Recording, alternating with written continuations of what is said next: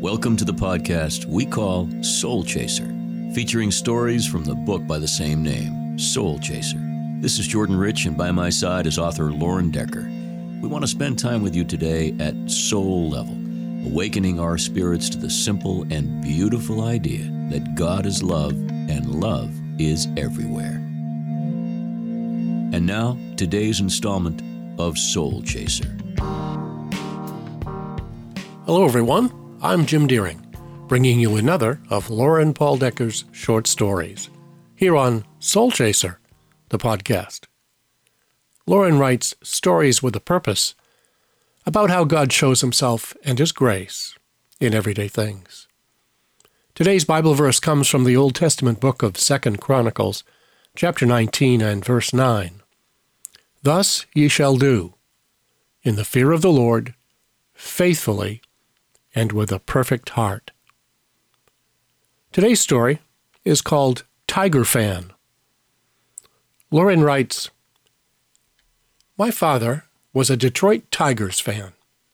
His allegiance to that major league ball club from the Motor City was unflappable. Some of my earliest memories are of warm summer nights with the windows open throughout the house the sounds from the old Philco radio floating into my bedroom from the kitchen. There, my father would sit in the wooden rocking chair, creaking back and forth while he endured the AM radio signal that came from Tiger Stadium. WLS in Detroit would broadcast the sounds of the ball game over hill and dale, bouncing off the atmospheric cloud cover and skipping across the Great Lakes to my house in Acushnet, Massachusetts. To my father's awaiting ears, the distant signal carrying the voice of legendary sportscaster Ernie Harwell was rarely clear by the time it reached our home. The whoop and hum of frequency interference rose and fell like the luck of the Detroit Nine.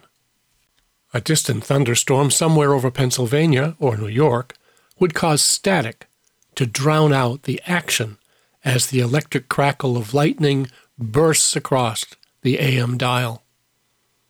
If the inning was late and the game was close, Dad's rocking chair would stop its creaking. All would be silent, with just the crickets in our yard producing their own natural sound of static. That's all I could hear beyond the drone of the distant broadcast play by play. However, there were some nights when the conditions were just right, and the call of the ball game came through crystal clear, without any interference at all. Those were fine nights indeed, nights to live for. Tucked in my bed, in the converted pantry, which became my room, I could listen in and imagine the game being played so far away in Michigan, or perhaps at the home city of one of the Tigers' American League rivals. The sound of the static and buzz that battled old Ernie's call of the game drifted to my ears like so much crowd noise. The creak and groan of Dad's rocker kept pace with the game, while singing me into sleep with its wooden lullaby. My dad became a Tigers fan in an odd fashion. He wasn't from Detroit, not even close. He hailed from upstate New York, where baseball was defined in Yankee terms. Lou Gehrig, Babe Ruth, and the boys were kings in my father's hometown. But at my father's address, baseball was low on the list of topics to consider.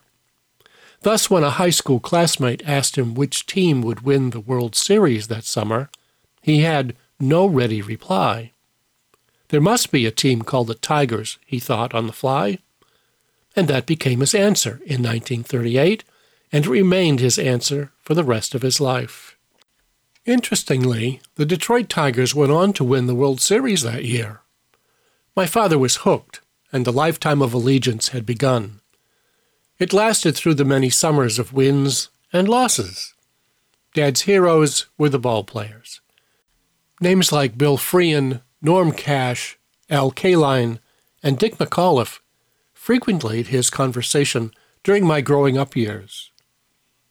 In later times, I would bring up those old timers and get my dad going on the reminiscing pathway as he looked back through the years. He passed away many decades later with a Detroit Tigers cap firmly on his head. My dad listened to yet another frequency all those Tiger years. The sound came from far away. Over the landscape it traveled, skipping through the atmosphere of Earth's interference, news from a distant, yet drawing ever closer land. The inning grew late, and the score was close. The creaks and groans of earth would grow still one last time, this time for good. Yet, if I listen closely, I can still match the rise and fall of that far signal in my own bed at night, as the static lessens and one voice becomes crystal clear. The crowd is cheering. It must be a win. I think I will wear Dad's old tiger's cap in the morning. He left it behind for me. Father God, you know us intimately and well. You make us joyful with simple pleasures. Family, rocking chairs, long summer nights. These things and more make us long for the home that you are preparing for us. It must be incredible.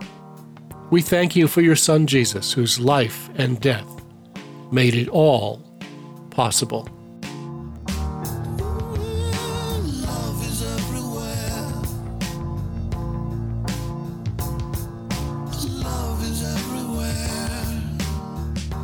This has been Soul Chaser. We hope this program has caused you to consider the vastness of God's love for you. Nothing is going to change that reality, but love can certainly change you.